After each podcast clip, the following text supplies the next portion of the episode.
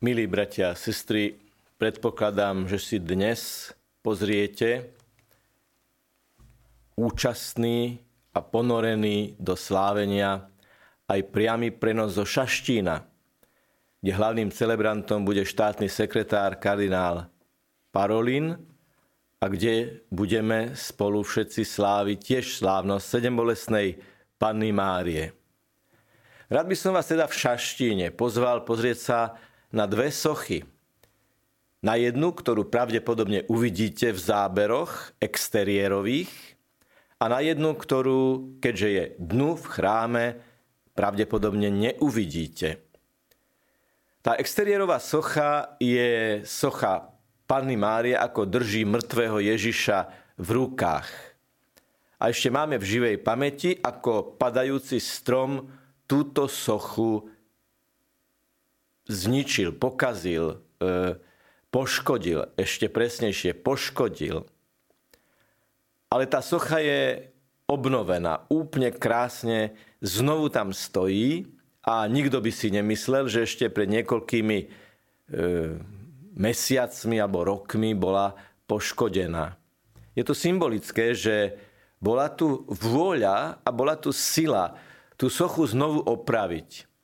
A tým aj dať najavo, že pre nás výjav Matky Božej s mŕtvým synom náručí je veľmi blízky a veľmi dôležitý. A preto aj opraviť sochu, ktorá to znázorňuje, bolo veľmi dôležité a naliehavé.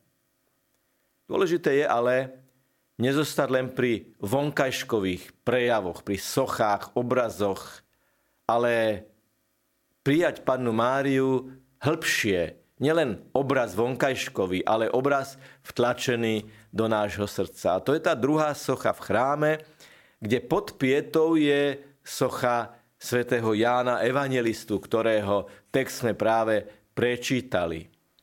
Tí, ktorí chodevate do Šaštína, si ho určite viete predstaviť a jeho gesto je veľmi výrečné a ak som povedal, že je dôležité pannu Máriu vnímať nielen ako vonkajšie obrazy, ale ako obraz, ktorý sa chce vtlačiť do nášho srdca, tak práve autor sochy znázornil evangelistu Jána, ako drží ruku na svojom srdci, na svojej hrudi. A to veľmi hlboko rezonuje s poslednými slovami práve prečítaného Evanielia. Od tej hodiny si ju učeník vzal k sebe. Hĺbší jazykový, významový a kontextuálny rozbor tejto vety nám naznačuje, že svätý apoštol Ján si ju vzal k sebe v zmysle, že ju prijal za svoju. Nebolo to len miestne, organizačné, ale aj vzťahové vyjadrenie, že si ju vzal k sebe. Vzal ju za svoju a preto drží ruku na hrudi, aby ten obraz Panny Márie nebol len vonkajškový, ale vtlačil sa aj do jeho srdca. Vzal si ju k sebe, prijal ju za svoju. A my sme dnes tiež moderní ľudia, žijúci v roku 2023, v tomto septembri, tento 15. september, sme veľmi aktuálne a naliehavo pozvaní prijať Pannu Máriu do svojho srdca. Veď nám to hovorí Ježiš. Pozrite sa, vaša matka. A koho máme hĺbšie vtlačeného do nášho srdca, koho viac nesieme v sebe, kto viac ovplyvnil, aký sme, ak nie naša matka. Ako nás chce dnes formovať, obohatiť naša matka sedembolesná Panna Mária. Tak predovšetkým o nej čítame, že stála pod krížom. Že prijala kríž a hľadela na kríž, na ktorom zomieral jej syn Ježiš Kristus. O nej nám Ježiš hovorí, pozrite sa, vaša matka, matka, ktorá stojí pod krížom, matka, ktorá mi pomáha niesť kríž, matka, ktorá prežíva plnosť, teda sedem svojich bolestí. Pana Mária nám hovorí týmto obrazom, neutekajte pod, spod krížov, lebo sa to vlastne ani nedá. Nebudete žiť v realite, ak budete utekať spod vašich krížov, pretože tie kríže vás ešte ťažšie znovu a znovu dobehnú, kým nebudete niesť ten kríž ako kríž môjho syna. Kým ten kríž nevezmete ako môj syn, kým z krížových ciest vášho života nespravíte vnútorným rozhodnutím srdca obetu. Pána Mária vidí svojho syna, ktorý sa obetuje. Panna Mária určite myslí na Simeonové slova, že aj jej dušu prenikne meč, pretože nič hĺbšie nepreniká srdce matky ako utrpenie jej dieťaťa. To je prvý obraz. Neutekajte spod vašich krížov, pretože vás dobehnú ešte ťažšie v tom, že ste spod nich utiekli. Môj syn vám ponúka motiváciu niesť kríže z lásky a urobiť z nich obetu. Ale je tu ešte čosi. A veľmi úzko to súvisí s tým prvým.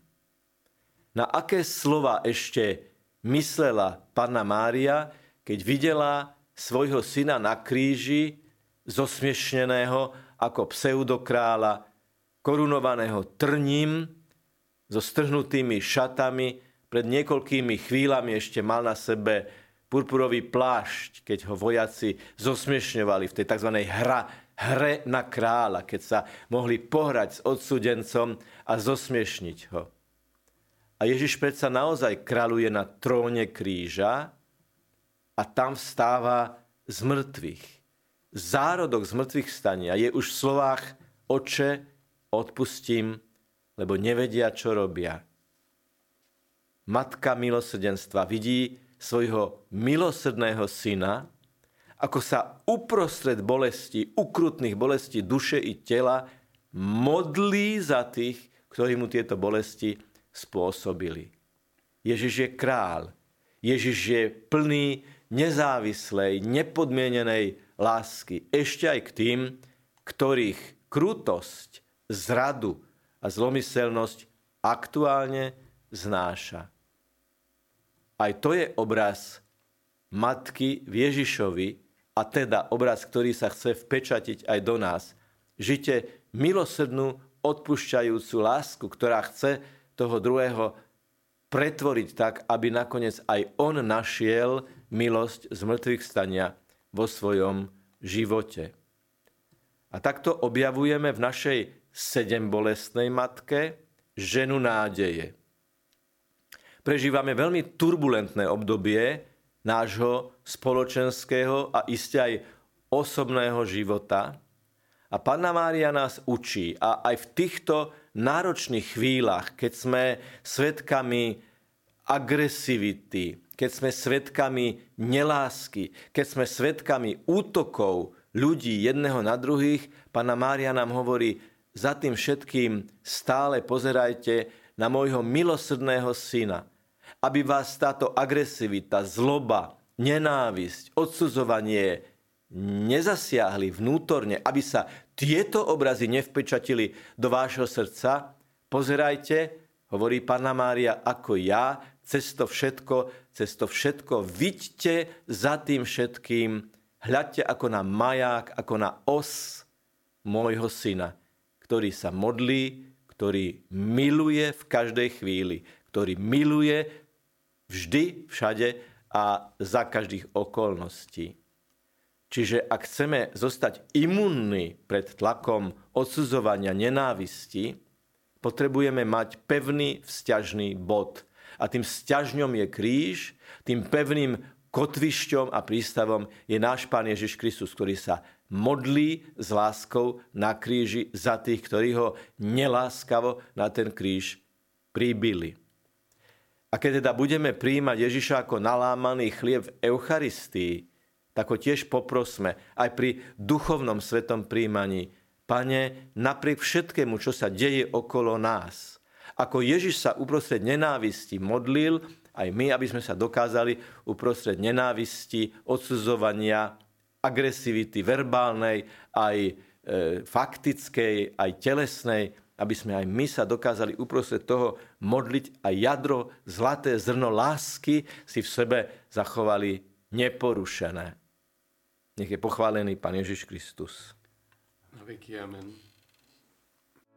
Vypočujte si aj ďalšie zaujímavé podcasty. TV Lux nájdete na deviatich samostatných kanáloch, kde na vás čakajú relácie s pápežom Františkom, kázne, modlitby, prednášky, biblické podcasty, rozhovory, inšpiratívne epizódy na pár minút, svedectvá či podcasty určené pre deti.